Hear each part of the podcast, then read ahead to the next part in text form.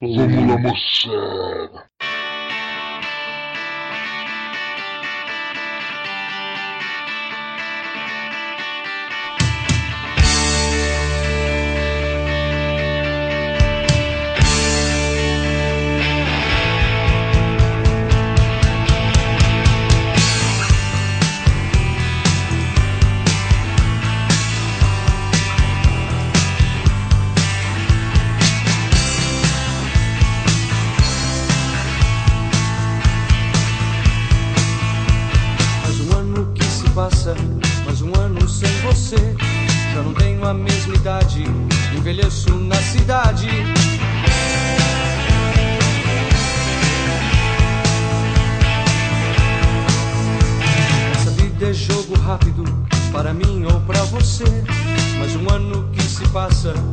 sei o que fazer.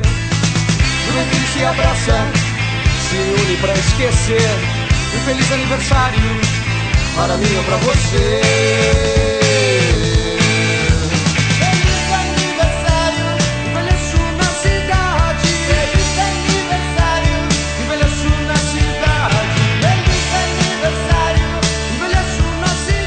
Olá pessoal, bem-vindos à edição especial de aniversário do podcast do Cerveja Como São as Coisas. Happy birthday to you. Eu queria saber fazer a voz da Melly Monroe, cara, mas não vai ter jeito.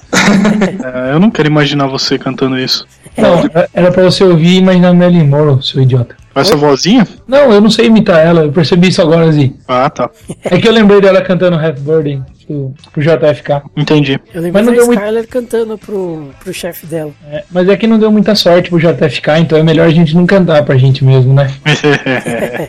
Bom, é, cerveja de hoje é a Shimai Blue Cap, uma cerveja trapista que inclusive é o tema de hoje, cervejas trapistas, cervejas e cervejarias. Vamos contar um pouco da história, contar um pouco de cada uma, comentar o que a gente acha e, enfim, vai ser um programa bastante diferente do que vocês estão acostumados. Mas vai ser muito legal, porque é um tema que realmente vale a pena ser falado. É isso aí. Hoje temos conosco o Felipe, conhecido como Zi, Cerveja nossa que está no bar. Existente seja o nosso fígado, venha a nós o copo cheio. Barman, pra não falar a oração inteira, né?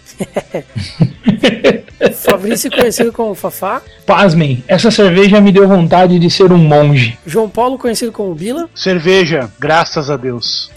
Yuri, conhecido como Yuri, Pasmem, eu não encontrei a cerveja.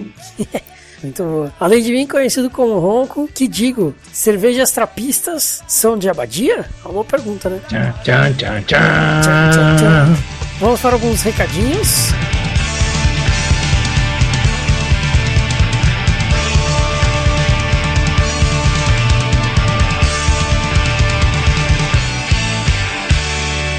Recadinhos do podcast número 39, especial de aniversário. Aê, parabéns pra você que vai ganhar uma cerveja. Vamos ganhar uma cerveja, hein, galera? Mas vamos deixar o resultado só pro final. Só vou dizer uma coisa pra vocês. Muita gente ficou de fora dessa promoção porque esqueceu de compartilhar a publicação, né? Muita gente compartilhou e tá concorrendo bonitinho, mas muita gente esqueceu de compartilhar e vai ficar de fora, vai ficar pra próxima. Mas a boa notícia é que teremos mais promoções aqui pra frente, né, Fafá? Exatamente, e galera, por favor, é a maior sacanagem. Porque se pra compartilhar vocês tivessem que dar uma linha de comando, vá lá. Mas é só mexer o mouse um pouquinho pra direita aí, hein? Então, por favor, não errem mais por bobagem. Deixar pra errar quando tiver que errar, coisa grande mesmo. É, justamente, é só um botão, é só um botão. Bom, antes de entrar nos recadinhos mesmo, é uma sugestão do Zi da gente falar um pouquinho de como foi o nosso ano aí, né? Nosso ano foi muito bom, viu, galera? Nós crescemos bastante aí nos últimos meses e nos dois últimos meses nós praticamente duplicamos o que a gente tinha até então, né? Então nós Sensacional. nós explodimos em acessos nesses últimos dois meses. Queria agradecer aqui formalmente ao pessoal do Brasil, claro, né? Sempre o nosso maior número de acessos. Estados Unidos, Portugal, Alemanha, Índia, Austrália, Reino Unido, México, Argentina, Suíça, Chile, Venezuela, Espanha, Japão, Bélgica, Canadá, China, França, Irã, Itália, Luxemburgo, Martinica, Moçambique, Holanda, Nova Zelândia, Peru, Catar, Singapura e Senegal. Show de bola. E você aí, amigo do Senegal, ainda não deu o ar da graça. Por favor, hein? A gente tá te esperando faz um bom tempo já se manifestar. É verdade, é verdade. Dentre as cidades, é, a cidade que se destaca Antes era Campinas, né? Eu lembro que eu comentei uma vez que Campinas estava dominando, mas agora São Paulo passou e passou forte. São Paulo lidera o ranking aí, mas nós temos aí no top 10 São Paulo, Campinas, Piracicaba, Rio de Janeiro, Sorocaba, Maringá, Cotia, Belo Horizonte e Porto Alegre. Muito obrigado, pessoal dessas cidades. Chegamos até no Surte? Até no Surte. Olha só. É o Zik que fica baixando o dia inteiro lá para dar view, tenho certeza. garantia, né? Mas galera, ó, puta, o Magnão tem razão. Obrigado. É, a gente até se surpreende que a gente vai falar um pouco mais quando a gente falar aí né, sobre o podcast, né? Nossas influências, a gente vai gravar um especial disso. É, mas a gente começou isso aqui despretensiosamente. O negócio tem crescido graças a vocês, vai dando força pra gente, né? Quando você vai olhando, vai vendo que a galera tá participando, tá cada vez baixando mais o podcast, vai dando força pra gente, né? E eu acho que a gente precisa fazer um agradecimento também aí, é, muito bacana, uma coisa que deu uma mudada legal pra gente, foi depois aí que a, o pessoal da, da confraria da cerveja Sky Nerd encontrou a gente, né, o Lucas, o Luquita, como os caras lá do Beercast é, batizaram ele, eu fiquei sabendo, conversando com o Anselmo aí, é, mas é um cara que tem dado uma força bacana pra gente, né, sempre dar um feedback das cervejas, sobre o podcast, então fica aqui um abraço especial e também pra galera que nos acompanha desde o começo, né, tem um pessoal que desde o começo que tem preguiça, porque que vai dando feedback pra gente verbalmente e acaba não escrevendo. Então você aí que tá ouvindo e a gente não falou de você, grande abraço, mas comente, fale com a gente aí pra gente poder ter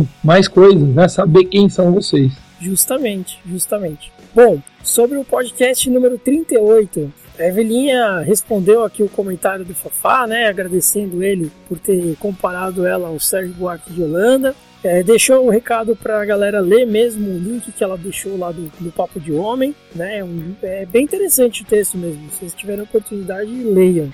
E senti, disse que sentiu falta de nós do, do podcast confessarmos as nossas fobias, né?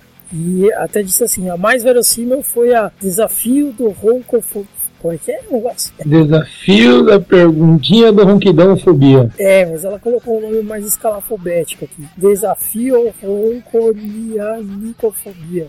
É que é pra poder ninguém conseguir falar. Exatamente. Ainda mais depois de tomar cervejas, né? É, mas os nossos foram sinceros, é verdade. e o Lucas também comentou, disse que finalmente terminou de ouvir o podcast, praticamente duas semanas depois, né? E colocou aqui a famosa risada H-A-H-A-H-H. e disse que a única fobia que ele tem é de aranhas. Pediu para não fazer piadas, mas é meio difícil, hein, Lucas? Nossa, cara, você me fez lembrar o, o Rony lá do Harry Potter. how, how bizarro. Sobre o podcast, só que não.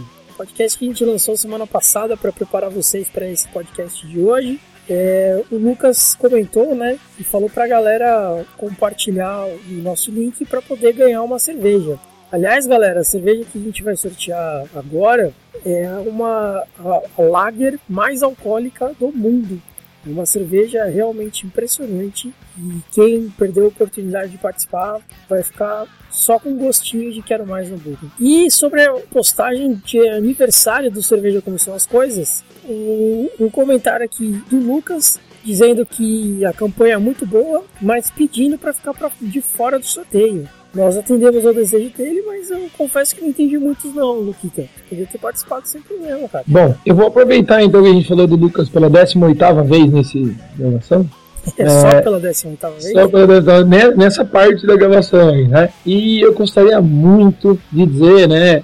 A galera do Beercast, né, já falou lá da gente, o Anselmo. Anselmo, um abração. Pessoal do Beercast, um abraço para vocês também é, que nós nos conhecemos no sétimo encontro né, da confraria da cerveja Sky Nerd. Foi super bacana lá no Bar Pescador. A gente sabe que tá com um delay, mas como não saiu o nosso podcast semana passada, essa é a nossa oportunidade de falar com vocês, né? E aí a galera fez a primeira degustação aberta oficial, né, fora do nosso grupo de amigos e familiares pessoais, da Dragão Peregrino Ale, que vai ser aí é, muito bem, palmas para nós. Que vai ser a nossa cerveja, cerveja aí da, da galera do podcast, cerveja como são as coisas.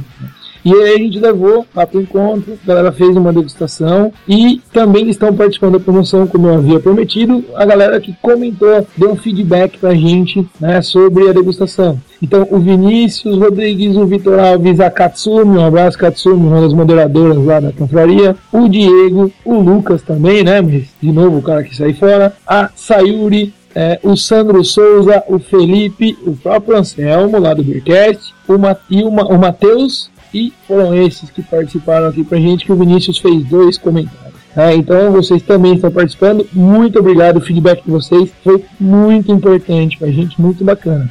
E por falar nos nossos amigos de Podosfera, é, preparem-se aí, pessoal. Dentro em breve nós pretendemos, estamos tentando casar agendas, porque nossos co colegas aí de, de parte da, de biombo da Podosfera aí, né? A galera tá. A gente tá tentando casar as agendas e o Anselmo já topou participar com a gente aí de uma gravação, né? O Anselmo lá do Beercast e também o Thiago do Os Meninos, né? Então nós somos aí os três podcasts que temos por temática cerveja, né? Cada um abordando uma parte do mundo cervejeiro e a gente vai fazer uma gravação junto aí. Os caras já, já toparam, a gente está em, em processo de levar isso para frente. Aguardem que o papo vai ser super bacana.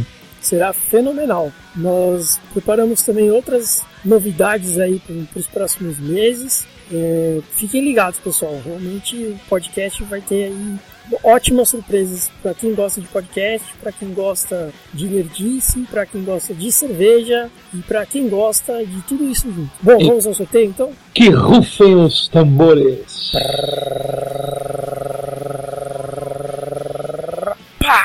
Tá parecendo muito mais uma moto Agrale com motor dois tempos, mas tá excelente. e o vencedor foi. Atenção, João Pive! Aê! o João que tinha comentado, ah, nunca ganho nada, será que eu vou ganhar alguma coisa dessa vez? Realmente teve lá sua sorte, compartilhou duas postagens para ver se aumentava a chance dele, mas não aumentou, né? É, só vale um nome por, por vez, né? Mesmo que tivesse compartilhado todos, ia ter só uma inscrição mas uma só foi suficiente para ele e ele foi o vencedor da cerveja. João, nós entraremos em contato com você é, nesse final de semana é, para pegar os seus, seus dados, né, para a gente poder mandar a cerveja, as cervejas, por sinal, né, não só a Sammy Claus, como também a Dragão Peregrino Ale, e também para a gente combinar, para ver se você quer, quer ou não participar do podcast, e se quiser, quando você pode gravar com a gente, beleza? Ótimo, parabéns aí, João. E então, não esqueça, cara, nós fomos as primeiras pessoas que te presenteamos com alguma coisa. Ou será que foi a sorte? Por via das dúvidas, continue compartilhando aí as coisas. E galera, todo mundo que participou, abraço, brigadão. Continuem. A gente né, faz isso aqui também por vocês e é super bacana quando tem um retorno. Muito bom. Então vamos para o podcast que esse ficou muito especial. Um abraço e até o próximo ano.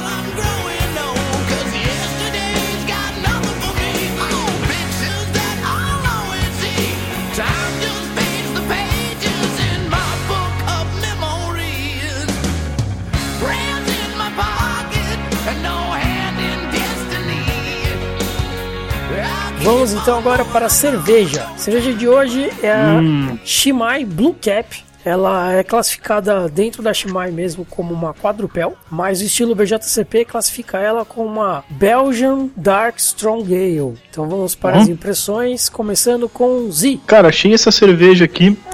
É, logo que eu servi no copo, bem assim, diferente de cervejas que eu tinha. Na verdade, o que ela me, chamou, me, me apareceu aqui, Menos essa específica, me lembrou um pouco uma Red Ale né, a coloração, a aparência dela, né? Então, a impressão que eu tive foi uma cor avermelhada para caramelo, né? É bem bonita assim mesmo e mas não translúcida, né? Não consigo ver através dela, né? E a espuma que formou aqui para mim foi excelente formação, né? Veio bastante espuma com uma cor meio amarronzada, bege assim, né? E uma boa persistência. Né? É, depois que eu comecei a tomar o primeiro gole, a espuma achei ela bastante saborosa e cremosa, que é do tipo de espuma que eu gosto, né? aquela espuma que parece sabão, né? Não, espuma cremosa gostosa, né? É, e o sabor eu achei assim um negócio bem diferente, né? Diferente de qualquer outra cerveja que eu, que eu tenha tomado antes, talvez por ser a primeira trapista que eu bebi, né? é, me chamou a atenção que apesar de ser uma graduação alcoólica alta, né, que, você, que nem você falou que é uma Strong Ale, né? A Strong Dark Ale, é, não foi o que me chamou a atenção, porra, que cerveja mais, né, forte, né, de graduação alcoólica. Na verdade, eu pouco senti isso no, no sabor, né, no gosto dela. É, o que me chamou a atenção foi um, um frutado do malte, né? É, e que geralmente é o tipo de cerveja que não é muito o meu tipo, né? Eu gosto mais de sentir geralmente aquele gosto herbáceo, aquele lúpulo amargo e tudo mais. Essa aqui eu achei uma cerveja mais adocicada, mas ainda assim é um tipo de cerveja que eu tenho vontade de voltar a beber e principalmente conhecer as outras, né? Já que tem tão, pou tão poucas trapistas, né? Conhecer todas que têm estilo, até porque é, é um negócio diferente mesmo, apesar de, de me lembrar uma, uma red ali, só que doce, né? Então foi interessante. Em termos, em termos de aroma, não senti nada muito chamativo. Não sei se foi só comigo aqui, mas o aroma não me, não me trouxe nada muito coisa, não foi o forte dessa cerveja. E no aroma, ao contrário do sabor, eu senti bastante cheiro de álcool. Não senti, apesar de não ter sentido no sabor, no aroma me veio basicamente só o álcool, né? É, no, nos outros pontos, achei ela com uma, carbo, uma carbonatação bem baixa, né? Quase não via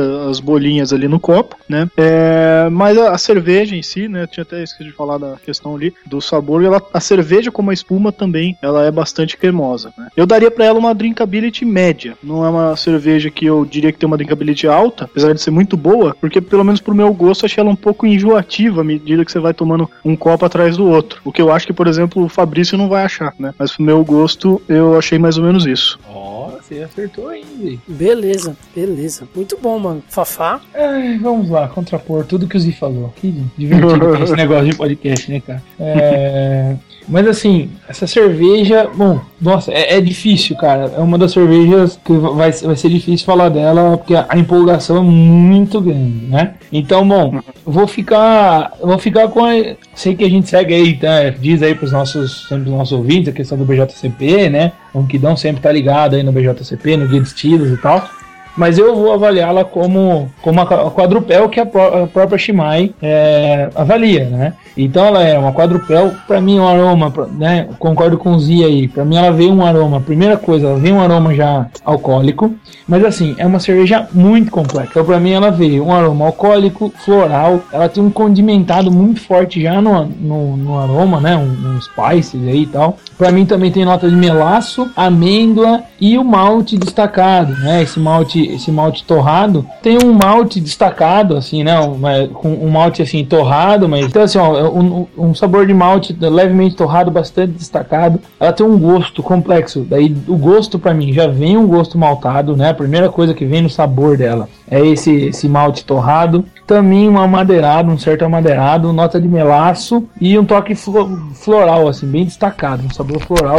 bem destacado. Quase não sinto, é, quase não sinto lúpulo nela, né? A questão do amargor, mas essa, esse floral eu imagino que seja do lúpulo usado nela. É, também vem as especiarias e amêndoa e amêndoas e nozes, assim, né? Pra mim ela tem cerveja com sabor de, de, de, de fim de ano, assim, sabor de Natal, né? Época mais. Tudo bem que aqui pra gente o Natal é quente, mas essa coisa de né, beber no frio, assim, essa coisa das amêndoas, que costumeiramente é, a gente absorveu dos europeus de comer no fim do ano. Aí. Ela tem um marrom avermelhado, a espuma dela para mim foi de ótima formação e duração, tanto formação quanto duração ficaram muito boas, um excelente Belgian Lace aparecendo aqui, né, muito bacana. É, a carbonatação dela é média e o corpo, assim, um corpo bem sedoso, corpo muito cheio, assim, um corpo grande, digamos, né?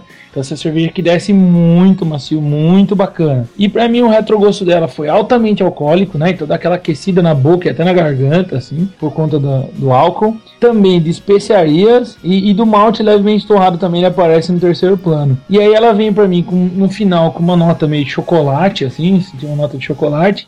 E o que ficou, o principal aftertaste, assim, que fica, né, um bom tempo, é uma picância mesmo, né, dessa, das especiarias, mas uma coisa bem picante. Não consegui identificar o que, que é para passar para vocês, assim, qual seria a especiaria, mas fica um picante muito bom. Essa cerveja é uma favorita. Cerveja excelente. Vale muito a pena. E tem mais. A gente até tinha discutido aí no nosso papo que essa cerveja, né, a que nós tomamos é uma 2013, né? Então quando vocês pegarem a garrafa da Shimai Blue, Blue Cap, vocês vão ver que toda a Shimai, ela tem lá o ano que ela é da fabricação. É uma que a gente recomenda para vocês começarem a guardar para fazer degustação é, vertical, né? Então talvez aí guardar uns 2, 3, 5 anos, gente que guarda mais, né? Mais tempo, para depois provar e ver o que, que ela vai mudar. Porque é uma cerveja que, meu, vale muito a pena o investimento. Não percam tempo. Mesmo que seja pra vocês experimentarem e dizer que não gostaram, mas vale a pena. Bilinha, o que, que você achou da cerveja aí, cara? Dê a sua, a sua impressão pra gente, por favor. Muito obrigado, Fabrício.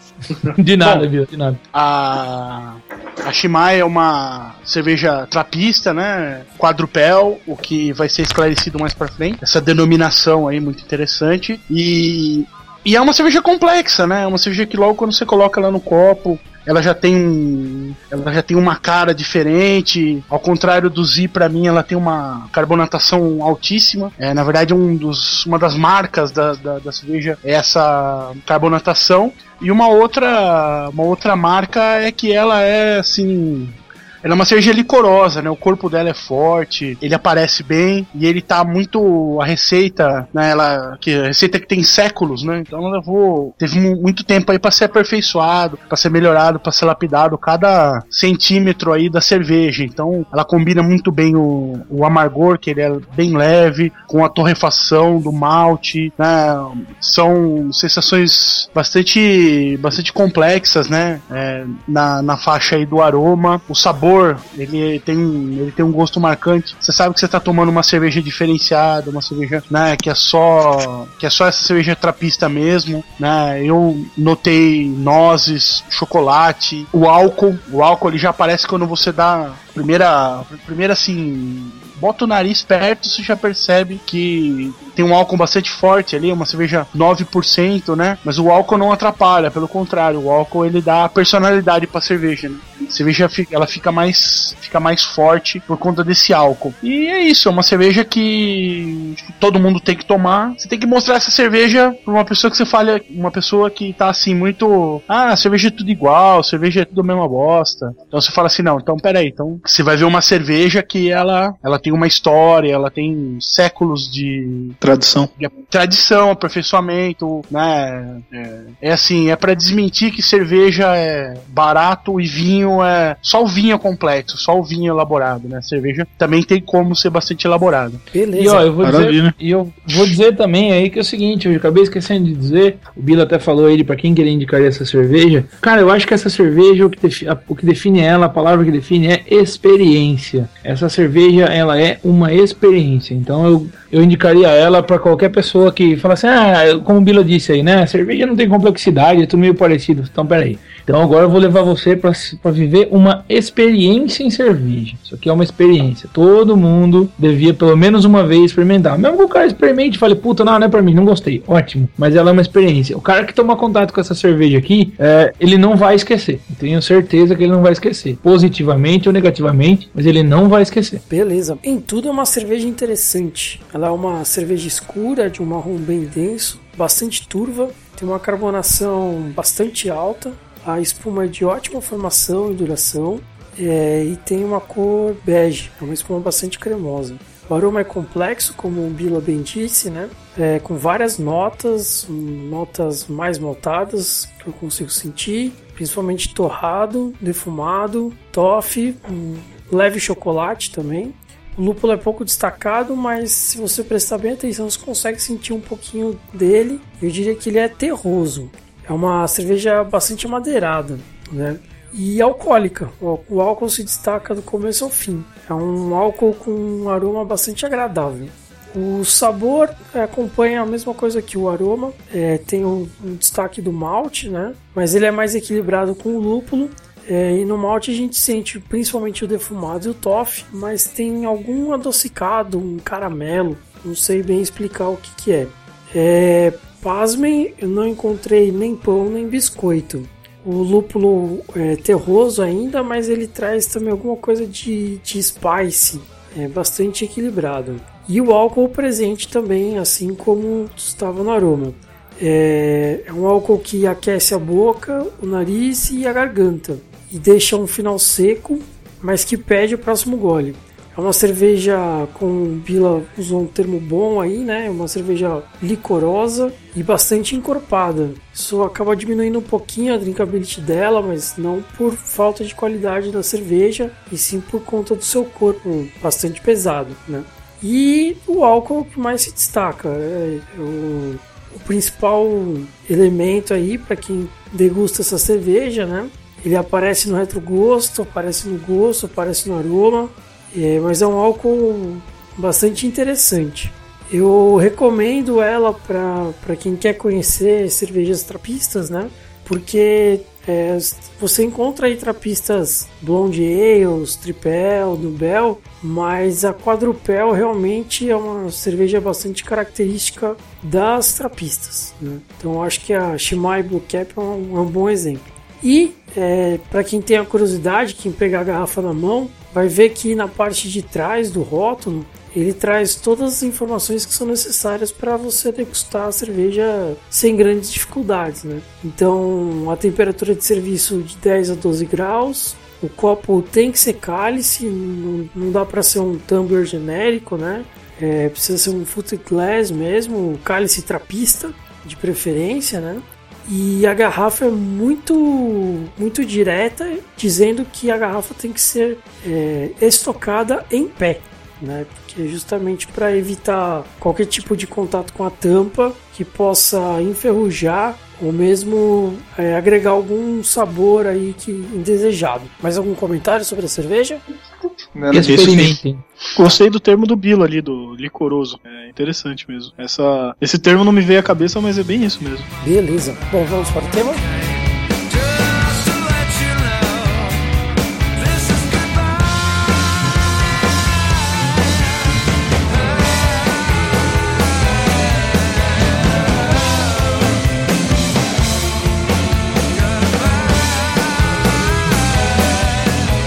O tema de hoje cervejas e cervejarias trapistas. É um tema que todo cervejeiro que cervejeiro degustador, né, que busca aí novos rótulos e, e novos estilos, deve conhecer um pouquinho mais, né?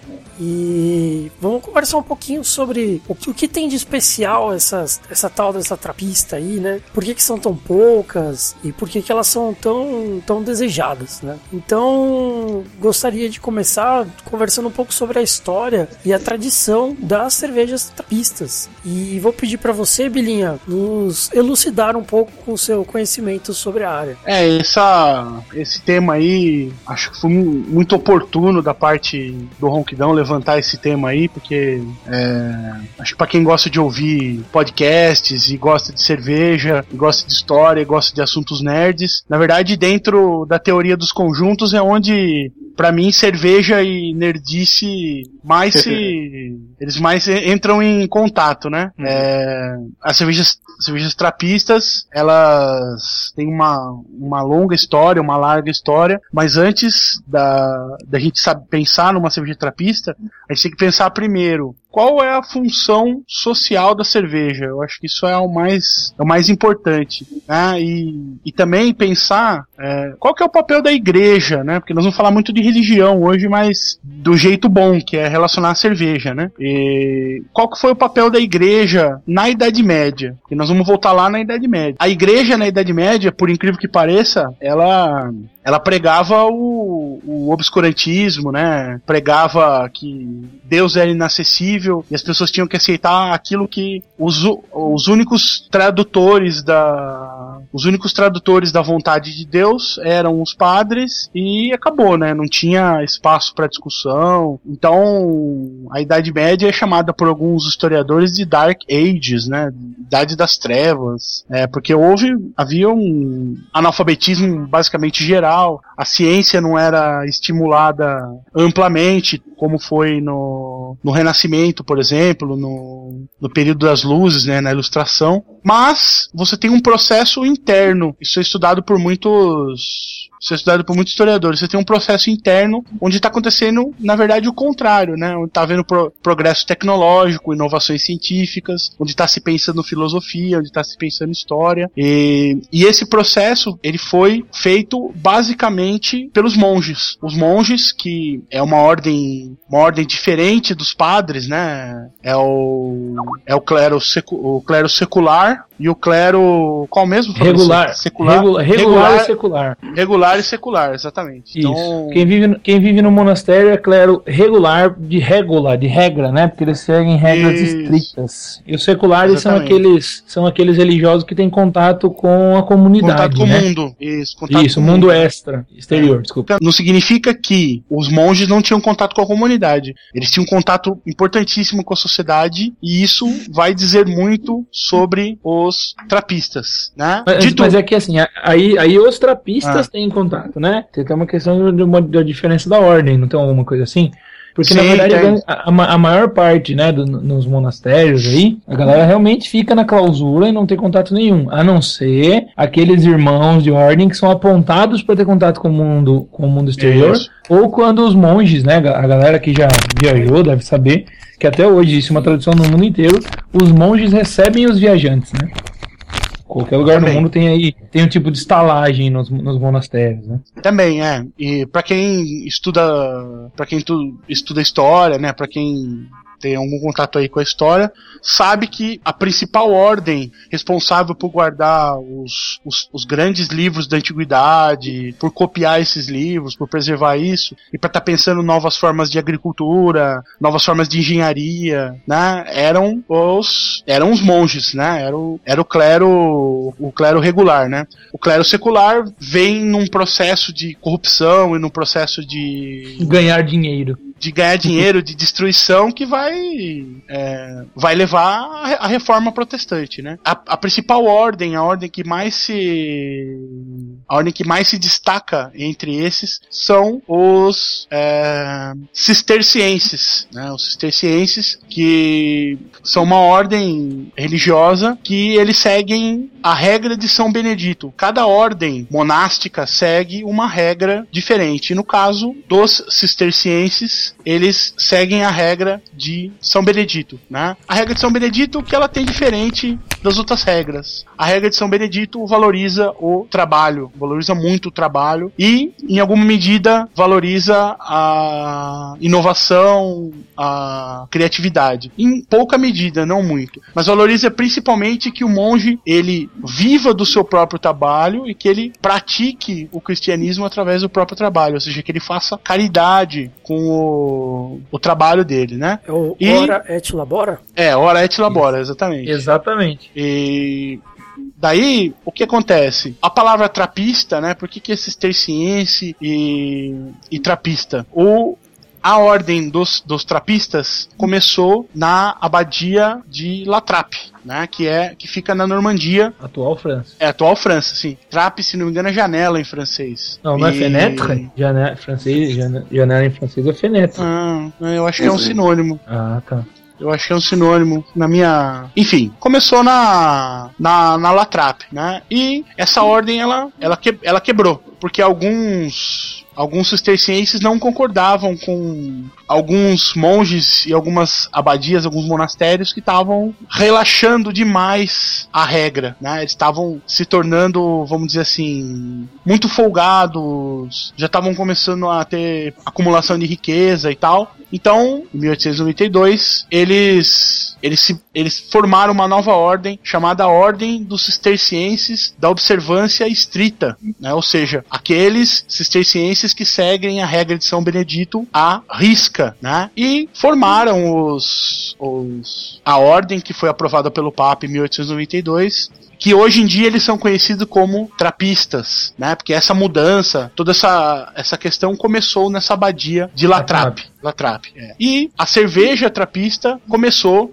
né, a ser fabricada nessas, nessas abadias. Tem muitas abadias trapistas no mundo. Tem abadias trapistas no Brasil, tem abadias trapistas na África, né? É, porém, somente 10, 10 abadias que podem produzir as cervejas trapistas. Assim como tem poucas abadias que podem produzir os queijos trapistas. Né? É, São... aí a gente até entra um pouco no, no, próximo tema da pauta, que é justamente o selo de autenticidade do produto trapista, né? Então hoje nós temos 18 é, monastérios trapistas que podem fabricar produtos trapistas. Não é só do é. queijo da cerveja, né? Também tem o mel, e tem mais um produto que eles fazem, Bilinha. Qual que é o outro produto? Eu acho que eles fazem Olha, condimentos em gerais, né? Condimentos? Condimentos não, como é que chama? É, tipo geleia, tipo, fazem várias coisas assim, né? É, fazem geleia, verdade. Fazem geleia.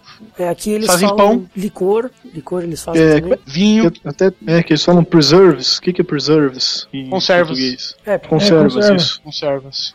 Então, e, e, essa questão da, do, dos, dos trapistas, né?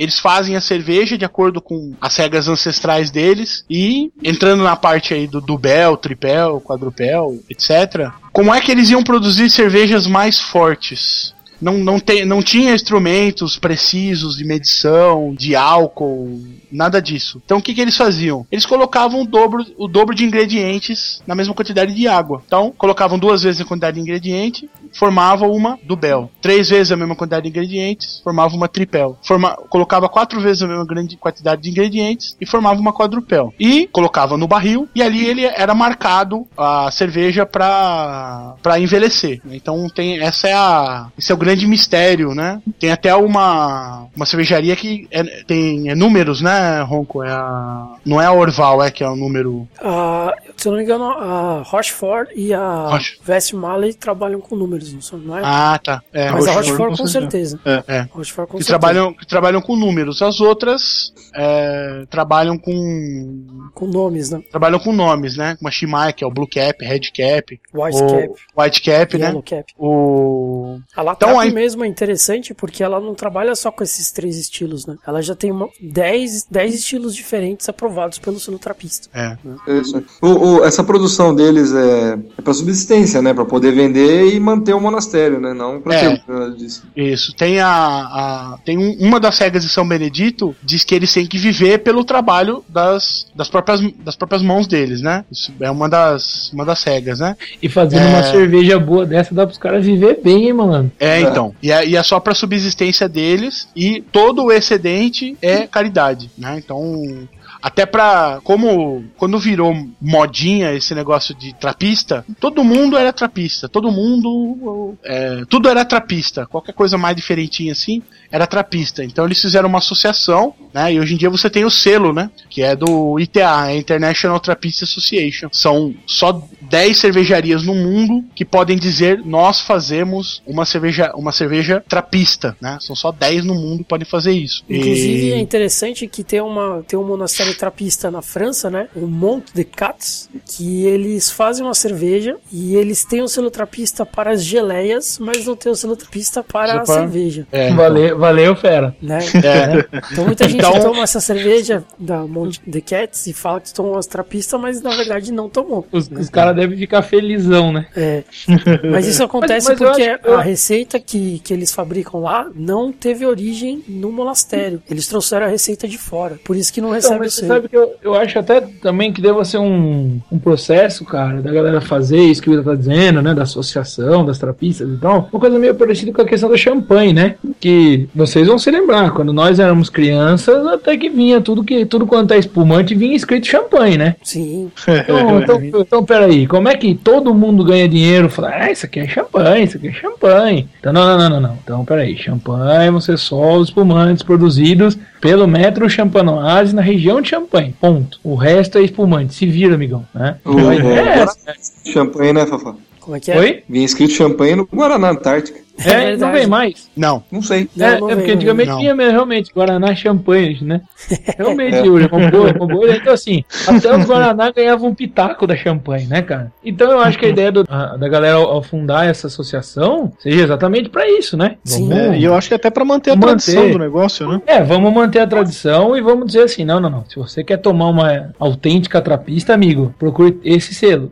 É, mas mesmo quem não tem condições ou não tem acesso a tomar uma autêntica cerveja trapista, criou-se o termo cerveja abadia, né? Cerveja Aham. abadia é toda aquela cerveja que tem o estilo da cerveja trapista, mas não é feita segundo as regras, né? A regra da cerveja trapista é, ela tem que ser feita dentro das muralhas de um monastério trapista, seja pelos monges, né, ou alguém supervisionando, né? Não pode é, visar lucro, como eu já disse, né? É, não pode, a cervejaria não pode ser a principal, assim, função, principal coisa do monastério. Os monges têm que privilegiar a vida monástica primeiro e depois a, a cervejaria, né? E isso inclusive tem normas legais, os caras patentearam e tudo mais, né? Bom, a Rochefort está aberta desde 1595. A Shimaia que nós tomamos hoje é desde 1863. Que estão aí. Que Fazendo estão a aí abertas, né? É, e só pra É, encerrar. já- essa- e já faziam antes a cerveja, né?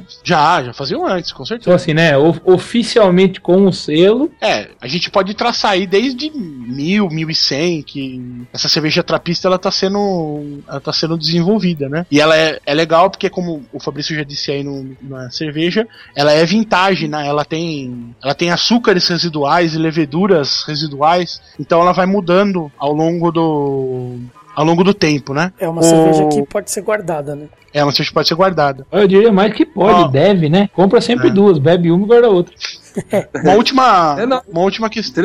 Uma última questão aí pra essa questão dos trapistas, né? É que a cerveja já salvou muitas, salvou muitas comunidades na Europa, né? Porque os monges doavam essas cervejas para as comunidades em, em tempos de seca ou em tempos que, a- que as águas estavam inveja, né? conta- contaminadas, né? É, Não tem ou então doavam parte dos lucros para essas, pra essas comunidades, né? Então é bastante interessante essa relação da Do monastério durante com a comunidade, né? é, do monastério com a comunidade, essa relação da cerveja, né? De não ser pecado, né? Eu tenho uma. É que a simbologia do vinho tem a ver com o sangue, né? Mas se você for pegar historicamente, é, pode ser até uma blasfêmia que eu esteja falando aqui. Mas o. Opa, o- é, tan, tan, tan. o, o, verda, o verdadeiro o verdadeiro corpo de Cristo é a cerveja, não é o vinho, né?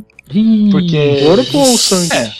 É que o, o, corpo. o vinho é o sangue de Cristo, né? É, o corpo é O o corpo pão. Não, não, é o pão, na verdade, sim, o corpo é o pão, só que qual é o pão líquido? É a cerveja. Ah, sim. É a cerveja, né? Então. So- sobe o pastor metralhadora pro Bila. é. Então Mas tem, aí o cara tem que tomar um essa. copo de vinho e depois um de cerveja. É que, é que a, sim- a simbologia do vinho é muito. É muito forte, né? Muito. Tem, é bíblico, né? Tá lá na Bíblia, né? Mas se você for pegar a realidade mesmo da. Os monges trabalharam muito mais com trabalharam muito mais com cerveja do que com vinho. Sim. Inclu- Inclusive para ajudar essas comunidades aí em, em- em perigo, né? Até E porque tem o processo dois- da cerveja Ah. é um processo é, muito mais simples, né? Quer dizer, não que ele seja muito simples, porque exige um certo controle, mas em termos de acerto e erro, a cerveja ela é muito mais tolerante a erros do que o vinho, né? O vinho requer muito mais cuidado, senão você acaba fazendo vinagre, né? É. Vinagre. É, Ah, e, e tem, e tem e tem dois mosteiros trapistas no Brasil, né? Tem um no Paraná e um em Santa Catarina. ó, quem sabe Ah, não, é? te- não tenhamos uma uma autêntica trapista brasileira, Ó, É, então. interessante. É. né? Ia ser bacana. Mas eu acho que de todo esse discurso do Bila, cara, eu fiquei morrendo de inveja. Imagina os caras chegando aí, os caras da Shimai com barrilzinho de 20 litros dessa Blue Cap, falou assim: olha, tá, choveu pouco aí, o rio tá seco. toma, toma aqui, toma aqui pra você. Porra, eu ia dar um beijo neles. Você, você ia ficar torcendo pra não chover nunca, né? Não, nunca mais, tomara que nunca mais chova. Que, que chova, chova cerveja trapista. E tem também uma relação, né, de tudo isso que a gente está falando, de volta, não vou, não vou me alongar, porque nós fizemos um, um podcast inteiro sobre a história da cerveja aí, mas não dá para não falar da questão da cerveja ser consumida, principalmente durante a Idade Média e até bem pouco tempo atrás, ser mais consumida por conta da insegurança em beber a água, né? Sim, com E eu certeza. acho, que é um, eu acho que é um dos elementos importantes do negócio aí. Não, fundamental, né? Fundamental não só pelas trapistas, como as de abadia, as que eram feitas em igrejas e mosteiros e afins, né? Que aí envolve muito mais gente do que só as, as trapistas. né? Nossa, Mas, então são. Você tá querendo dizer pra mim então que são várias carrocinhas vindo de religiosos trazer cerveja na minha casa? exatamente. Essa merda, eu tô gostando cada vez mais disso.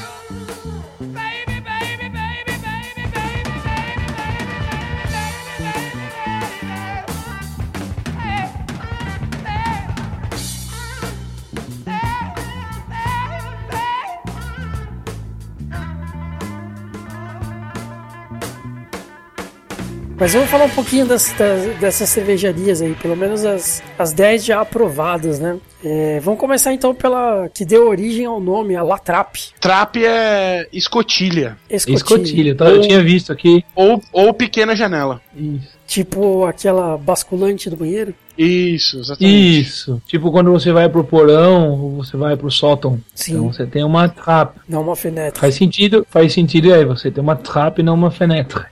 É, It's a Evelyn, por trap. favor, esclareça nos comentários. It's a trap. Mas é, Vinyl? a Latrap, Latrap é de onde? É da Bélgica, né? A Latrap é holandesa. Holandesa. Ela abriu suas portas em 1884. Ela produz hoje, né? hoje não, em 2004, que é o que eu tenho aqui, 145 mil hectolitros. Caramba, é grande até se- então. Ah, meu Deus. Que quer que seja isso? Que quer que seja isso, né? Sei lá, eu sei que é bastante. porque isso não é um termo que a gente usa. Hectolitros é. o equivalente a hectometros, que é um abaixo do quilômetros. É, é equivalente a 100 litros. Cada hectolitro é 100 litros. Isso. Ah, eu achei que era muito mais. Então é 100, 145 mil vezes 100, é isso? Isso. Caramba. Bastante coisa. É litro. 14 milhões de É litros. pra cacete. 14 milhões de litros. Ou É, seja, é- é a- eu- eu- a, gente falando pode ter esperança dos barrilzinhos de 20 litros, é isso? É, exatamente. A, a, Mas a isso que eu fico é a imaginando, né? mais... Porque- Na hora que você pensa nesses, nesses mosteiros aí, não sei, Amor. eu imagino um negócio pequenininho lá com uns 20, 50 monges ali dentro, né? Aí os É. caras fazem 14 milhões de Eu tava litros de cerveja. Porra, eu imaginava o cara ainda fazendo a cervejinha naquele. Que nem a gente ali, artesanalmente, né? No baldezinho e tal. no- Porra, imagina o tamanho desse troço, cara. É, então. Isso que eles não vivem, isso que a a cerveja não pode ser o negócio principal deles, né? Então, imagina só, né? Eles pegam só uma Ah, parte pode- do pode dia pra fazer isso. Pode ser principal, mas não pode dar lucro, né? Ou seja, Não, eles têm que consumir e, e doar o resto, né? Ou o seja, Vila o falou, na faria verdade, parte que, não. que, tá na, é, que tá na regra dos caras que eles não podem é, fazer só isso, né? Tem até uma cervejaria aqui que, que eu ia comentar depois, né? Que é aquela impronunciável que o Ronquidão me passou aqui, que é a Vestvletren, né? Que na descrição dos caras fala que os monges, é, eles fazem a cerveja para viver e não vivem para fazer a cerveja. Então a vida deles tem que ser é, dada ao trabalho, aquilo que o Bilo tava falando, né? Os caras têm que... é, o foco da vida deles é trabalhar, trabalhar, trabalhar, né? Mas a cerveja não pode ser, ah, eu fico o dia inteiro cuidando de cerveja. Tem que ser uma das coisas que ele faz, não pode ser a atividade principal dele.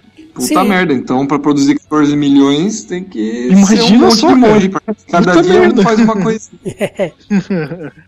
Mas essa é a linha geral de todas elas, né? Se você for parar pra pensar, é, é como o Bilinha tava contando, né? Isso tá na, na regra deles, né? Então todas elas seguem essa linha. E é interessante que você pega é, qualquer uma delas, você entra no, no site delas e tal. Algumas, inclusive, tem fotos de ampliação da, da cervejaria dentro da abadia, né? O que é muito interessante. É, Mas, no caso da Vestvletren, É. eles já fizeram cinco vezes reforma para ampliar o negócio, desde que começaram a produzir em 1800 e bolinha, né? É, e o mais Então, interessante, sempre- e o mais interessante é que elas chegam ao Brasil com preços bastante competitivos a cervejas do estilo, né? Então você pega Sim, aí, é, a Chimay mesmo que a gente tomou hoje, né? Ela não tá ex- é, exorbitantemente cara. A gente pagou quase 18 reais nela, né? E Nossa, Sim. mas vale cada centavo. Sim, e você pega, um. você pega chimais, outras chimais, por exemplo, a Yellow Cap, tem a partir de 15 reais, 14 reais. Uma Latrap, que daí é uma garrafa bem maior, você acha por 18, mas ela é 600 ml, não é 300, né? Então você tem valores aí de, de cerveja, de produto final,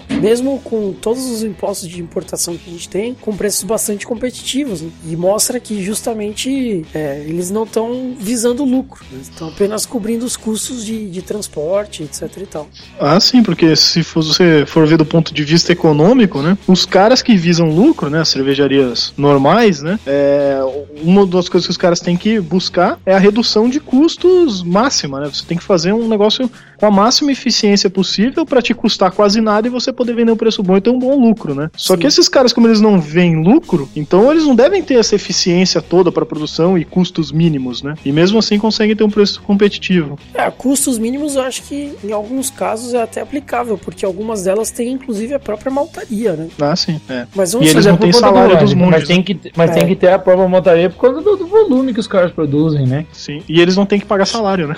É. ah, mas também, você não ia querer seu, seu salário em em queijo trapista e Shimai Blue Cap, pô, você vai reclamar? Puta merda. Né? Mas já que falamos é. da Shimai, conta um pouquinho da Shimai pra gente, Fafá. Cara, então, é... a Shimai ela é belga, né? Já vem aí uma, uma, cerve... uma cervejaria, né? Um monastério belga. Os caras começaram a fazer é, a, a, a, construção né, da, da, da, cervejaria trapista deles é de 1862, né? Então os caras já estão há muito tempo aí fazendo cerveja. E, e, eles começaram a fazer é, a cerveja em pequenas quantidades, assim, né? Para poder. Uma, a cerveja deles era uma, uma, cerveja mais leve aí, é a Shimai Gold, né? Segundo o próprio site da cervejaria.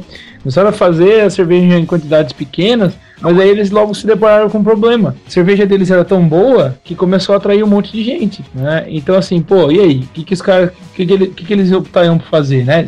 Surgiram duas opções. Ou os caras mantinham a produção da, da, da Shimai só para eles, ou eles viravam para um lado comercial. Né, uma produção em larga escala para atender os fãs da cervejaria. Como o Bila disse aí, o Zi já reforçou, não era uma opção virar comercial, né, ganhar dinheiro com isso.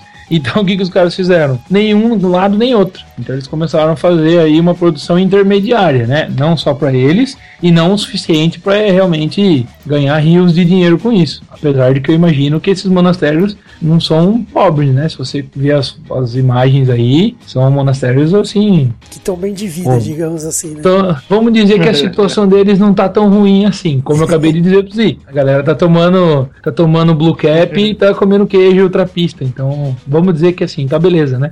Mas esse, ah, eu acho que é isso, né? Rapidão, esse negócio de, de pressão popular é interessante também. Tem a Akel, né?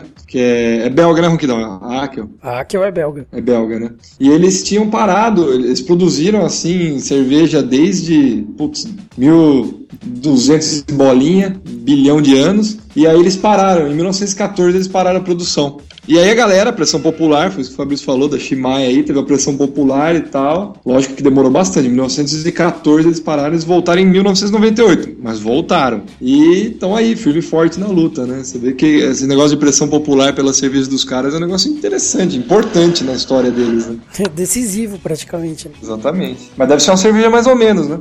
É. E os caras foram, aqui na, na, na casa Shimai, os caras foram desenvolvendo outras cervejas, né? Pelo que eu entendi, começou com essa Gold.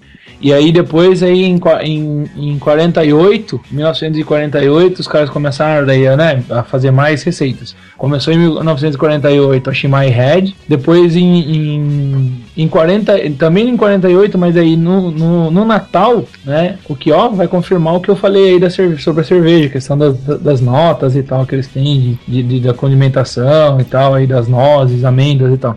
No Natal de 48 eles fazem uma cerveja de Natal. Essa cerveja de Natal deles depois virou a Shimai Blue Cap, né, que a gente que a gente degustou aí, tá degustando nesse podcast. Em 66 vem a criação da White Cap, né, que é a, é a, é a triple, né, é a tripel deles, né, a Shimai Triple. É, 82, criação da, Grand, da Shimai Grand Reserve. Em 86, é, da 5 Cents. E em, dois, em 2001 aí os caras começaram a fazer, né, a, a tripel deles no, no no TAP, né?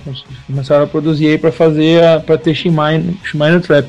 Assim que sente é a Red Cap? Não, a Red Cap é a de 48 lá atrás. E eu gostaria de dizer também que a gente que tem acompanhado o mundo cervejeiro, não que as outras abadias cervejas, né, não, não, não sejam, é, as trapistas não sejam queridas da galera, mas cara, eu fiquei impressionado como a Shimai é bem querida no meio cervejeiro aí, né? A galera sempre comenta da Shimai. O, uma coisa interessante também é que a Shimai ela produz aí escala mundial, assim como muitas outras, né? Mas no caso da Akel que eu comentei aí que teve que voltar a produzir, só, só tem para quem se hospeda lá. Eles têm uma pousada e é só para são dois são dois monges que preparam essa cerveja hoje atualmente, são só dois caras e é super assim restrito, não tem apresentação além de dentro da, da pensão mesmo. Aí reforça aquilo que o Zi falou, né? Os caras têm outras atividades, com certeza. Principalmente esses dois carinhas aqui, né? Eles só fazem para quem tá dormindo lá na pensão da, do monastério, né? Então você. E onde é que é essa cervejaria, Yu?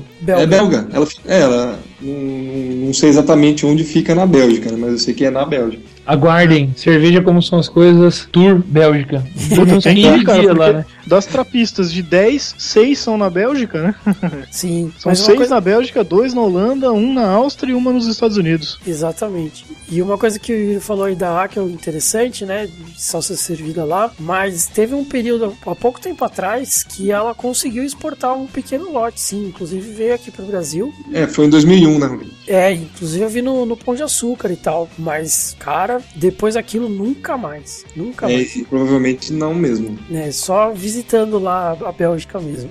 Que chato, hein? Uma, coi uma coisa, mais, então. uma coisa interessante, Ronquidão, ah. é, aqui da Latrap, né? Da The Koningshoven né, que é popularmente conhecido como Latrap, é que eles tinham vários bares e tal na, na área deles lá, que é na, na Holanda, né? Na uma região da Holanda. Uhum. E tinham vários rótulos diferentes. E em 1969 eles, vamos dizer assim, eles exportaram a, a produção deles para ninguém mais, ninguém menos que a Artois, né? Fabricante da nossa querida Stella Artois. De, de 69 até 80, até 1980, a Latrap foi fabricada pela Artois. Depois voltou para, o, para os monges, né? Sim. Foi bastante interessante, né? Como os monges mais antigos estavam morrendo na, na década de 80, eles fizeram um, um acordo, né? E com uma cervejaria chamada Bavária, e a cervejaria oh, Bavária assumiu um, não a nossa Bavária, né? Ainda bem. A Bavária assumiu a, a, as operações por algum tempo até os, até os monges mais novos serem treinados para fazer cerveja e a empresa saiu e a e pôde continuar com o selo com o selo trapista, né? Interessante. A, a, a Latrap ela tem ela tem a Dubel, a Tripel, a Quadrupel, mas ela tem uma Quadrupel aqui que deve ser demais, que é a Quadrupel Oak Aged. Ela é envelhecida em barris de carvalho. Nossa senhora, hein? É, e, e, de, e de todas, de todas as trapistas, ela é a única que faz uma Vitbeer. Olha. Olha. Uma Vitbeer. Ela trap Vit Trapiste. Fafá, você tem, você tem um novo objetivo na sua vida. É. Experimentar a Vitbeer trapista. É, não, eu tava pensando nisso, meu, até que enfim, né, começou a melhorar. Não. Se faz, fazem uma cerveja dry hop, eu falo, puta que bosta, mas a Vitbeer tá ótimo, cara, gostei.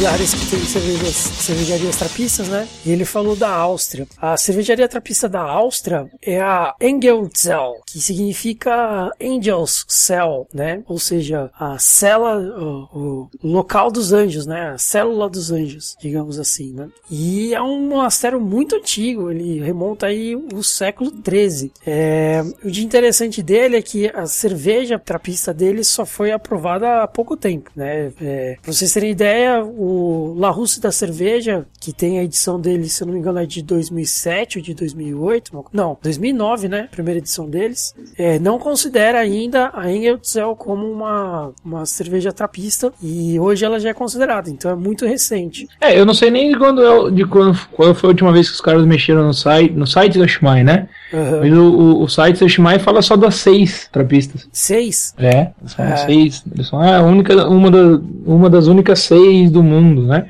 A lista tem aumentado recen- recentemente mesmo, né? Deve ter sido antes da eu voltar, de repente. Pode ser. né? E o legal da Engeltzer é que eles, bom, eles estão inseridos na comunidade deles fortemente, né? É, o monastério deles foi destruído durante a Segunda Guerra, eles tiveram que fugir, né? Alguns foram presos em campos de concentração, inclusive. E depois da Segunda Guerra, 23 voltaram pro, pro monastério e receberam 15 trapistas alemães é, no, no monastério e foi quando eles começaram a fabricar cerveja. E hoje, além da cerveja, eles têm licores, queijos e mel. Então tem mel trapista também. Muito legal. Será que as abelhas fazem voto? Será que é isso?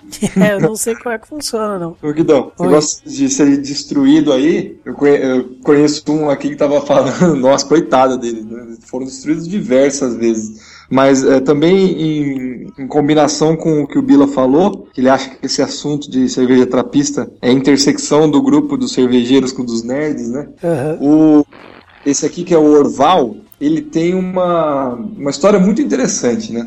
É, ele recebeu esse nome Orval, que, que lá é, meio que destilando esse nome, né? É, eles conseguem montar o símbolo do, do- da cervejaria, que é um anel com três diamantes saindo de, um- de um- de uma paradinha azul, assim, todo bonitinho, né? Mas tem um significado. É, vem de uma lenda e diz- diz-se lenda, por não saber se é verdade ou não, da Condessa Matilda. Olha que belo nome, hein? Ela era duquesa de Lorraine e protetora dessa abadia, desse monastério, né? E o anel de noivado dela, esse, anel com os três diamantes, aí, que é o símbolo da, da- do monastério, ele foi perdido numa certa determinada primavera aí e magicamente aí voltou para ela uma truta trouxe para ela de volta esse, esse anel, né? Em homenagem a ela, Como eu adoro essas histórias, cara. Uma truta ou era um truta, amigo dela? É, eu acho que era um, acho que era um truta, um parça, um chanta. Era um bro. Aí, em homenagem a essa duquesa aí, que. Bom, é, é cerveja, né, cara? O pior é o, Yuri, rapidão, o pior é o marido acreditar, né? Então, né?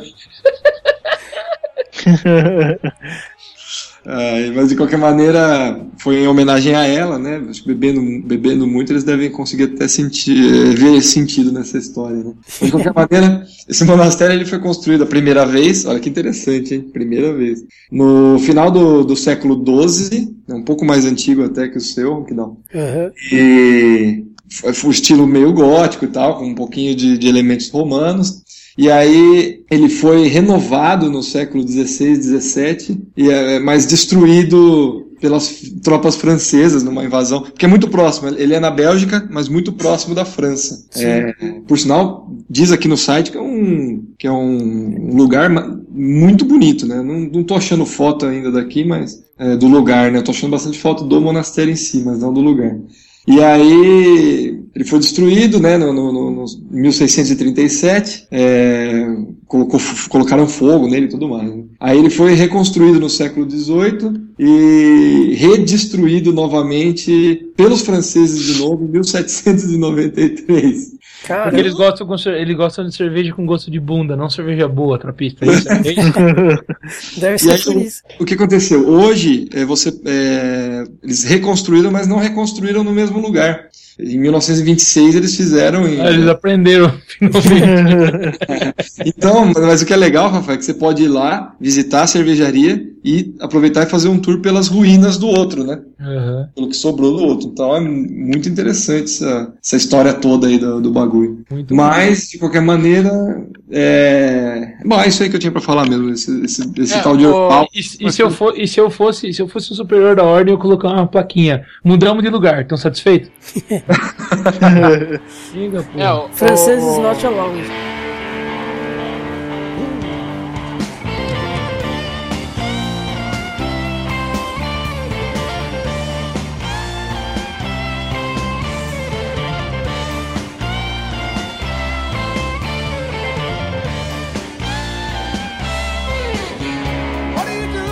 O Yuri tava falando desse negócio bem antigo e tal, né? Eu tô aqui com a com a mais nova, né? Cerveja tra- trapista que é a Zundert.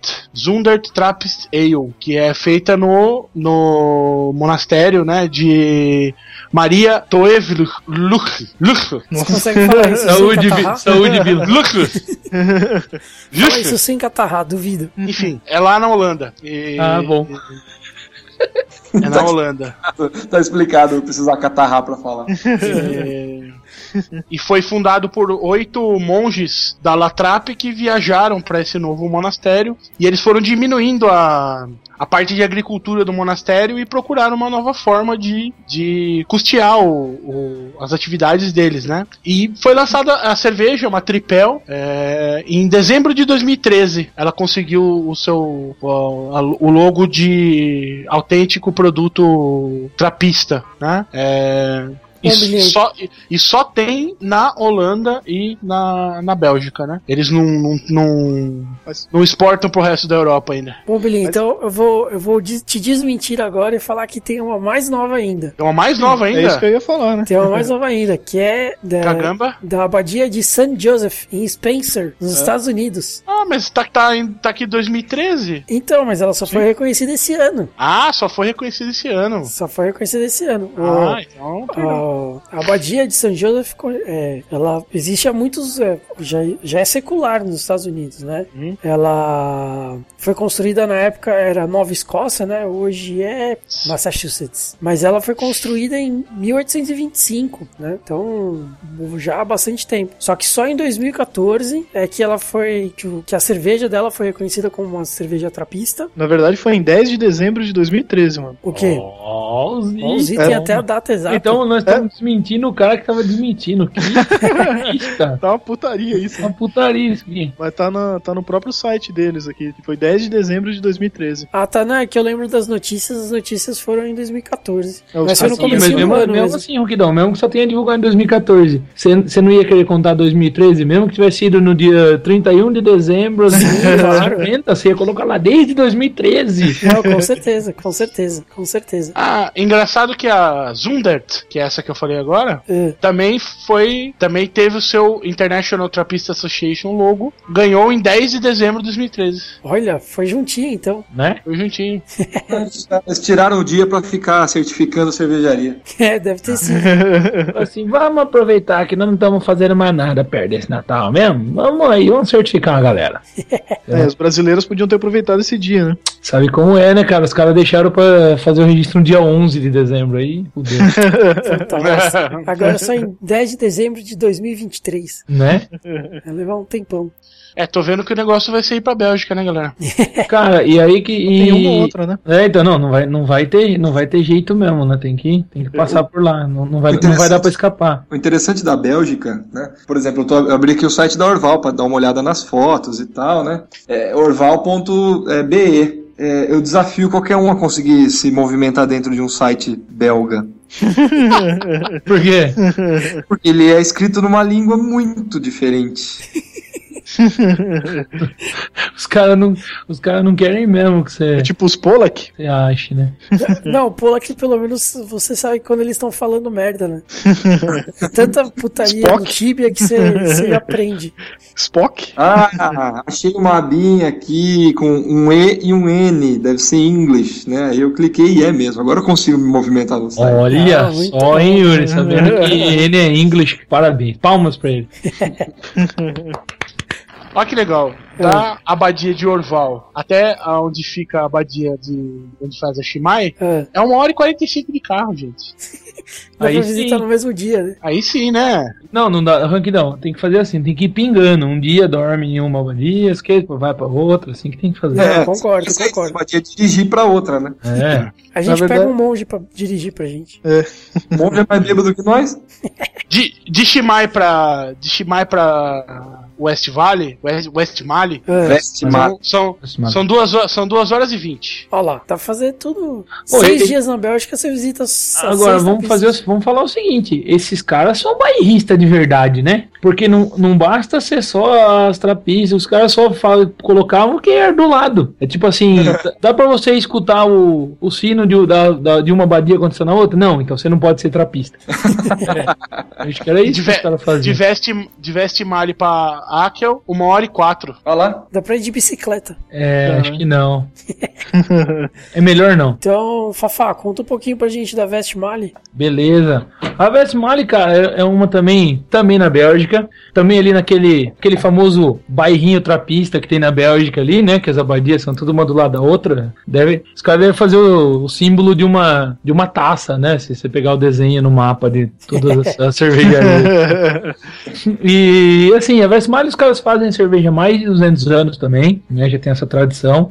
É, mas eles se, trans- se transformaram né, numa abadia tra- trapista é, em 1836. Né? E aí os, os monges receberam, a, de- desde esse começo, desde 1836, os monges receberam a autorização para poder beber enquanto fazia a- a- as refeições. Né? E como ali se bebe cerveja, os caras tiveram a triste tarefa de ter que ficar bebendo a cerveja que eles produziam ali. Né? Então deve ter sido uma coisa muito ruim para esses monges que pegaram o comecinho. Devem ter ficado muito, muito boladões aí, né? Muito chateados. Eu também ficaria. né? E aí os caras começaram, né, no fim de 1836, é, eles já começaram a servir as primeiras cervejas que eles, que eles faziam, né, a- a- da, da cerveja própria aí. Já no... é, os caras começam a vender só depois de 20 anos que eles vão vender as primeiras cervejas aí, né? Só que assim, não é que eles vendiam as cervejas com regularidade. Então, sabe aquela coisa? Produziu, deu um pouco a mais, ia lá pro portão da abadia e vendia pra galera, né? E aí começou a ganhar fama, cada vez mais gente querer, cada vez mais gente querer, né? E aí eles come- começaram a,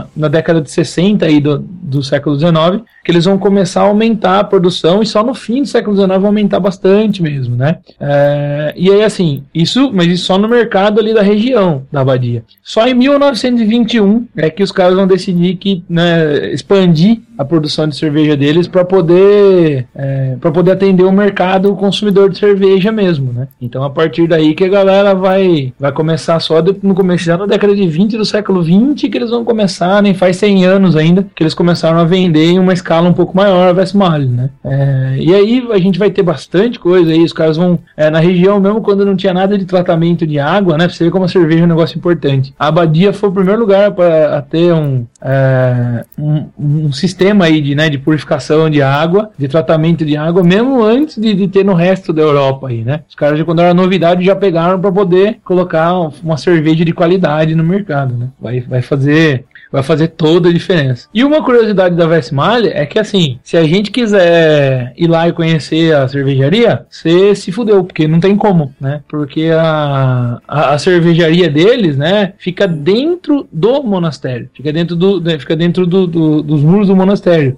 Ou seja, ninguém pode visitar a cervejaria. Caramba. Mas pra gente não ficar tristão, né? é, é, Eles são gentis. então, eles têm um café, né, do, do outro lado, assim, que não fica dentro do- da, da parte proibida para os visitantes, que se quando a, gente, quando a gente for lá, eu não disse se, eu disse quando, a gente marca um e-mail, manda um e-mail para eles, até tem um, um Skypezinho, né, no site da, da, da, cervejaria, que você entra em contato com eles, dizendo que você vai, faz uma reserva para esse café, chama Café Trapista. E lá você pode, né, to- imagino que tomar cervejas aí e tal, e assistir um filme, né, que fala sobre o monastério, sobre a, a, a cervejaria, sobre a produção dos queijos, dos caras e tal, que daí vai mostrar. Então assim, você não pode entrar, mas se você tem tempo e é esperto o suficiente para marcar com eles dia e horário, você pode ir lá e eles exibem um filme para você, mostrando tudo que você não pode entrar para ver. Já tá de bom tamanho, né? Aí de sim. ótimo tamanho. já é melhor do que nada, né? E, inclusive eu achei que eu achei até um toque muito bacana, né? Porque você imagina o tanto de gente do mundo inteiro que não quer não torra o saco dos caras que quer ir lá conhecer. Pô, já que não pode, vamos nós filmar e vamos mostrar pra galera como é que funciona. Achei muito bacana. Muito legal, muito legal. Uma iniciativa bacana aí.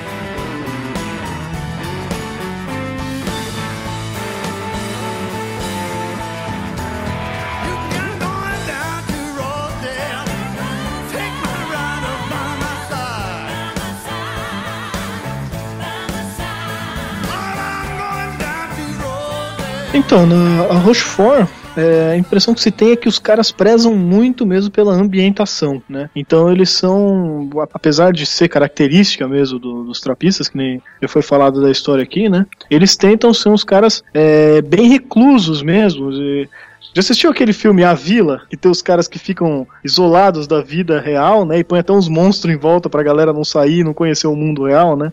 é, é, mais ou menos quase isso, né? Porque os caras não permitem nem visita interna lá do, dos monastérios para manter aquilo lá como se fosse um mundo separado mesmo. A ambientação para eles é importantíssima, né? É, e lá é como o lugar é. Eu cito aqui, aqui até como um oásis, né? O negócio é um paraíso, belíssimo, né? É, onde os caras ficam reclusos ali vivendo só da subsistência deles ali, né? De normal, que nem a gente falou até agora, né? Mas no caso deles, a cerveja é a principal fonte de renda dos caras, apesar de não, é, que nem no outro lá não ser, não, não, não poderia ser, né? A cerveja, o cara viver para fazer cerveja, no caso deles é a principal fonte de renda. Só que eles fazem cerveja não de acordo com o mercado, a necessidade de mercado, eles fazem de acordo com a necessidade deles. Pô, então a gente precisa sobreviver com 100 mil litros ali, vamos produzir 100 mil litros. E se o mercado desejar, tiver mais demanda que isso, azar, a gente só vai produzir isso aqui que é o que a gente precisa, né? Uhum. Então os caras eles levam é, bastante a essa questão do, da, da reclusão ali, de não ter lucros e tal a sério, né?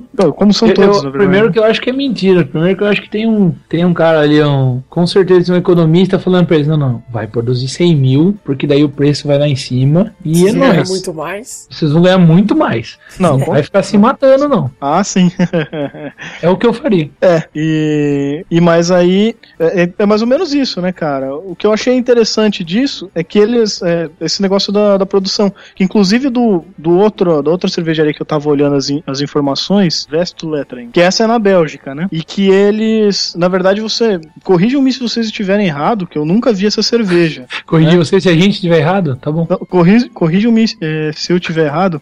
Porque eu nunca vi cerveja aqui na, na prateleira de mercado nem nada, não sei se vocês já viram por aí. Mas o que diz no site deles é que você só consegue comprar isso aqui sob encomenda, essa cerveja deles. Você tem que. Eles estão até aqui no site, né? Tem o um número de telefone e tal, você tem que encomendar o negócio, depois de um tempo eles vão fabricar isso daí, né? E aí você é, busca lá, eu acho que eles entregam, até enviam para você. Mas você não tem como comprar no mercado, comprar num site, só compra deles diretamente. É um negócio bem, bem esquisito, né? Tô, toyotismo, né? Só faz sobre encomenda, é, então. paga primeiro, os caras produzem, te manda. E aí, tanto que você vai ver os preços dos caras, né? Uma Vesto, Vesto Lettering 12 Dark é, custa 40 euros a porra da, da garrafa da cerveja. Cacete. Caro pra cacete. Então, porque é feito sob demanda o negócio, né? Eu não falei que tinha um economista aí nessa jogada? É. Não, não podemos ganhar dinheiro, é só pra sobreviver. Quanto custa? 150 reais, 300 ml.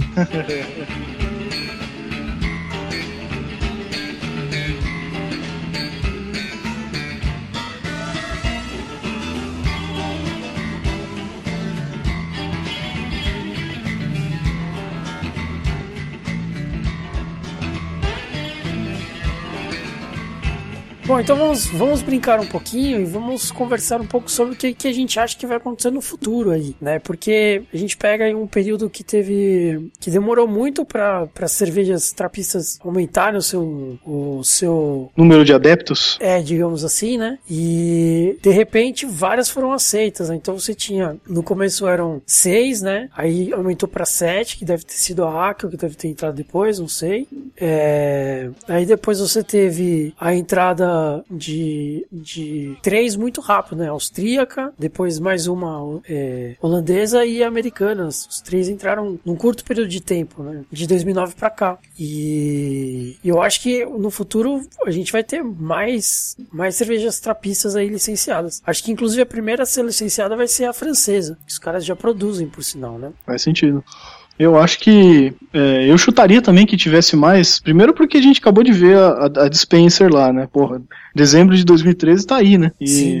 ainda mais que a gente tá falando de 200 anos de cerveja, 300, 400 anos de cerveja. Dezembro de 2013 foi ontem, né? E... É, eu, eu, acho que não vai ter muito porque eles vão controlar a exclusividade do produto deles também, né? É, é o que eu tava pensando, Bila. Eu tava pensando exatamente nesses termos. Vai, acaba com a exclusividade se os caras começarem a abrir um monte. É, mas na verdade- eu verdade, acho que sim. se forem sempre, sempre de mosteiros lá, seguindo as regras, tem que ser feito pelos monges dentro do negócio, pipipi, eu acho que não é tanto assim, né? É, eu acho, é o, que eu, é o que eu falo, é uma regra de bolo, né? É uma, uma receita de bolo. Tem lá o que deve ser feito. Se você cumprir aquilo lá, não tem por que eles não emitirem certificado pra você. Não pode ficar segurando assim. Não. Mas por que não? Ah, por que não? Não. Tem uma regra, tá ali. Eu não acho que sejam tão bonzinhos assim, mas espero estar errado. Espero que surjam mais cervejas trapistas, né? Sim. Porque na verdade é- é, o, o- lance todo tá no selo, né? Porque se você não é trapista, que tem mercado de cerveja abadia pra caramba por aí. Sim, com certeza. Né? Mas se eu, Então, fosse um, se eu fosse um monge trapista aqui de Santa Catarina, soubesse que os caras estão vivendo tranquilo, vendendo cerveja trapista, e aí eu quero fazer a minha e os caras não me dão um selo, eu ia ficar puto, né? É, mas o azar é seu que tá no mosteiro errado, entendeu? Ué, não tô falando o que eu acho, tô falando como é. Como é. Não, mas eu acho que uma vez cumpridas as regras, pode ser um processo longo e demorado, mas eventualmente vai ser aprovado, né? É, eu também acho que essa ideia aí que, inclusive, a gente tá falando, 2013, não sei o quê, mas realmente eu imagino que esses caras devem ter passado por poucas e boas aí, num processo longo e infernal, né? Até. É, você pega mesmo a, a Spencer, né? A, a Abadia de St. Joseph. Pô, os caras, eles nasceram em 1825. Aqui ele não fala exatamente quando que eles começaram a produzir cerveja, mas de qualquer maneira, é, ele fala, só foi é, elevado ao ranking de abadia em 1876. Então vai ver que é, só então é que eles passaram a, a, a serem considerados dentro do- da associação trapista, vai, digamos assim. Sim, né? Que até então eles eram apenas um monastério, eles não eram uma, uma abadia ainda, né? entendi. E aí, só então que eles foram part... for- começaram a produzir cerveja. E aí eu não sei se deve ter um processo interno lá de verificar se a receita é deles mesmos, se eles estão puxando receita de alguém, né? Se os ingredientes que eles estão usando são ingredientes que seguem o, o procedimento de fabricação, né, cultivo, etc. Deve ser um processo muito longo, né? Longo e chato, né? Sim. Exatamente também pra desmotivar ficar um milhão de, de abadias pedindo ao mesmo tempo, né? Exatamente, exatamente. Mas eventualmente você consegue, né? Então você tem aí 2013 com entrada de duas abadias bastante importantes, né? A primeira fora do, do- Da da Europa, né? E a segunda holandesa, que também é bastante importante, né? Cara, e outra coisa que eu, que eu tava até lembrando aqui, a Vessuletren, ela é considerada a melhor cerveja do mundo, Rapaz, A 12, né? a 12, exatamente. é, aí sim, hein? E a galera paga uma grana pra poder tomar uma dessa. Vamos tomar uma dessa. A gente já tomou a Deus, que muita gente diz que era a melhor do mundo e. E é uma bosta. É, então, o, Yuri, o Yuri fortemente dis- discorda. A gente precisa tomar outras. Sim. Bom, mas também 40 euros a garrafa, imagina, né? É, É, se não bom. a gente fizer a nossa tour ali na Bélgica, É, porque se não for boa, você já usa a própria garrafa pra fazer um coquetel molotov no, no, na barriga. Sim, me roubaram, filho da puta! Bom, mas então vamos para uma perguntinha do Ronquidão! Especial já não- de aniversário! Já não basta, já não basta os sites escritos em belga, em holandês, cara ainda quer quer- fazer uma perguntinha do ronquidão. Pensei- eu pensei que a gente ia se salvar, já que era edição de aniversário. E faz um ano que a gente faz isso, olha o nosso presente aí. um ano do ronquidão fudendo a gente. Não, são muito mais. Eu consigo contar quase 12. Um ano, um ano é só do, só do que está registrado, né? Exato. Só o que o mundo sabe é um ano. Bom, perguntinha do Ronquidão especial de aniversário. Qual país deveria ter uma cerveja trapista, que não tem ainda, né? E qual país não deveria? Pode ser tanto que não tenha ou que já tenha, beleza? Essa- pelo amor de Deus, né? É, não sei. Vocês podem pensar e responder. Começando com Pila. O Brasil deveria ter. Ah, não acredito, sério. Foi, ori- foi original a minha resposta, né? Ninguém esperava essa. Não, ninguém esperava. E eu acho que a Guiana Francesa não deveria ter um. Guiana Francesa é França também. Ah, é França? Desculpa. É, não é independente. Então, Suriname. Suriname. Beleza. Nossa senhora. Beleza. Zi? Cara, deveria ter, sei lá, na Alemanha, um lugar assim. É, roubou a minha, muito obrigado. É engraçado que a Alemanha tem várias, várias abadias trapistas, inclusive tem alguns produtos trapistas licenciados, mas não tem cerveja trapista. Aí. Né? Já tem tradição lá no negócio, pô, podia ter uma de lá, né? Pois é, é, então. E qual não deveria ter? Cara, não deveria ter, sei lá, na China, cara. Porque primeiro que essa Shimai aqui, na hora que eu olhava pra essa porra no mercado, eu falava, que merda, cerveja chinesa, deve ser horrível, deve ser feito com barata, sei lá. Deve ser feito com barata. E aí não dá vontade de tomar esse negócio. pouco preconceituoso. e aí, pô, cerveja é boa e tal, mas sei lá, na China não ia rolar, cara. Beleza. Yuri? Deveria ter, mas é, é, o Brasil com certeza deveria. Ó, tá que pariu, hein? Peguei de jeito nessa daí. Deveria ter uma na França. Precisa- porque aí, seguindo aquele, aquela receitinha do bolo lá, eles iam fazer uma cerveja boa, né? Diferente das outras. E não deveria ter? Não deveria ter na Ambev.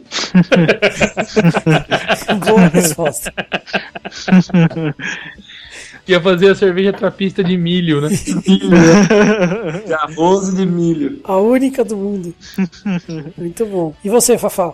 Cara, eu acho que devia ter no Brasil, mas eu vou explicar antes que o Yuri faça. Ah, que daí a gente ia poder mais uma vez estar na frente dos argentinos. Melhor jogador de futebol de todos os tempos. Brasil. Único Papa sul-americano. Argentina. Única cerveja trapista. Brasil de novo. 2x1, um, acabou. Ganhamos. E onde não devia ter a Argentina. Pra gente poder ganhar deles. Isso. Sempre. Lugar sempre. Falou assim, é, vá, vá, Papa teve um monte de lugar. Trapista não. Chupa. Bom, eu acho que deveria ter. Na verdade, eu pensei em três lugares. Um já respondeu, que é a Alemanha, né? Eu pensei que podia ter uma abadia trapista na República Tcheca. Imagina uma Pilsen trapista. Vai ficar interessante. Ó, né? E eu também pensei na Inglaterra, porque a Inglaterra é berço de muitos estilos, né? E poderia ser também berço de uma abadia trapista que focasse em estilos ingleses. Ser, acho que ia ser bastante interessante. É, você foi, o- você foi o único que levou a sério sua pergunta. É, né? Obrigado. Não, mas ó, eu posso defender o meu lugar, então, o Brasil, porque o Brasil tem uma abadia trapista. Ainda tinha que ser em Piracicaba. Porque a hora que os caras viessem com o carrinho dando os barris de 20 litros, É. acho que minha chance ia aumentar. Aí você ia mudar pra morar do lado da abadia. né? Imagina. Não, daí eles iam falar, não, você tem um Honda Civic, você não merece. Mais- Não, mas era só vender. Por ter cerveja de graça, fácil. Ai, ai. Então, na Agora- verdade, eu ia levar a sério, né? Porque eu ia falar Brasil pra poder ter uma aqui, pertinho da gente e tal. Ia falar França, pra eles não fazerem uma cerveja trapista com um cheiro de bunda. Agora, um país que eu acho que não deveria ter, eu acho que. Putz, cara. Ah, o México, né, cara? O México. O México não. Não, não- queria tomar uma tequila trapista? é, os caras México não gostam. gostoso? México gostoso. É, os caras não gostam de brincar de fazer cerveja, né? Você pega lá, não, não tem inovação no- na área de cerveja pra eles, né? Pô, tantos países estão tentando crescer aí nesse mundo, até o Chile, que é conhecido pelos seus vinhos e não pelas suas cervejas, gosta de brincar de fazer cerveja, e o México aparentemente é sem expressão nessa área, né? Então eu acho que não, não merece, não. Ó, Bila, o cara tá zoando a coronita que você tomou lá, meu. Olha, É, então. Dos coronitas, por favor. Os coronitas, por favor. Alexis. Mas Dos lá a gente era só coronita. Os coronitas, por favor. Já pedia de duas já, porque tomavam que nem água. E a outra também, né? É. A não ser Mas quando vem um cara que tá com a cerveja com sal, pimenta do reino. Limão. É, bizarro. tequila. Bizarro. Que loucura, cara. Você fez um negócio bizarro, cara. Eu tenho vontade de falar pro cara. Beleza. Harmonização?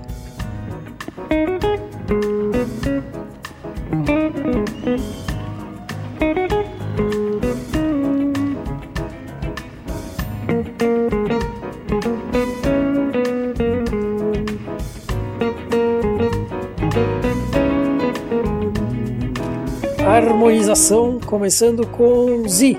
É, eu tinha o meu minha harmonização aqui, só que eu preciso achar. Fala queijos fortes. Queijos fortes? Aí você vai roubar do Bila. Não, não, já sei. É, como a Shimai parece uma cerveja chinesa, então ela harmoniza com taco chips, que é uma batatinha sabor polvo.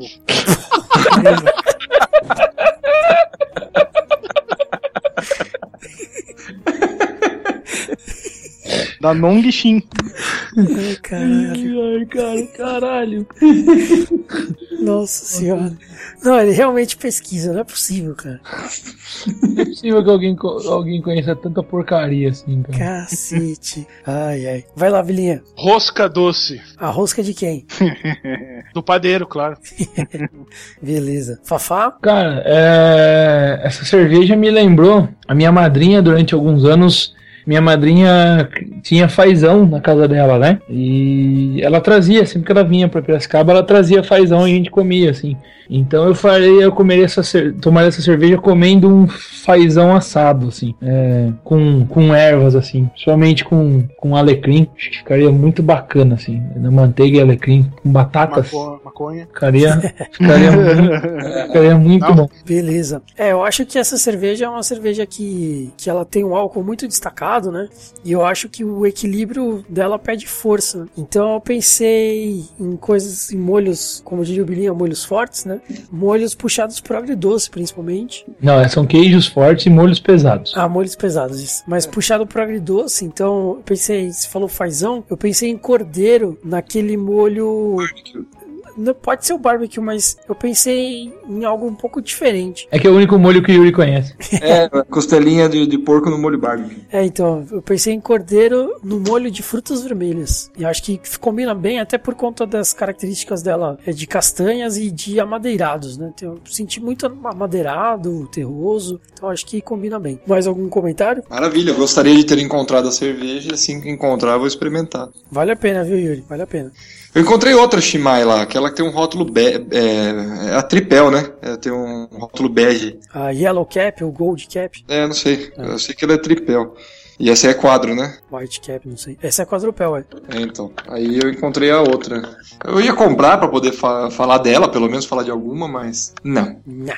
Né. Beleza. Bom, então é isso aí, pessoal. Essa foi nossa edição especial de aniversário. Espero que vocês tenham gostado bastante, porque nós adoramos. É, fiquem ligados no site, sempre com novidades. Teremos aí muitas novidades mês que vem, estejam preparados para elas. É, sigam nossa página no, no- no Facebook, nossa página no Google Plus, nosso perfil do Twitter e nossos perfis pela comunidade cervejeira. E até a próxima! E, para, e parabéns pro ganhador da nossa promoção aí. Te Esperamos com é, bastante afinco. Ansiosidade. Um brinde de Omniabira aí. Ansiosos.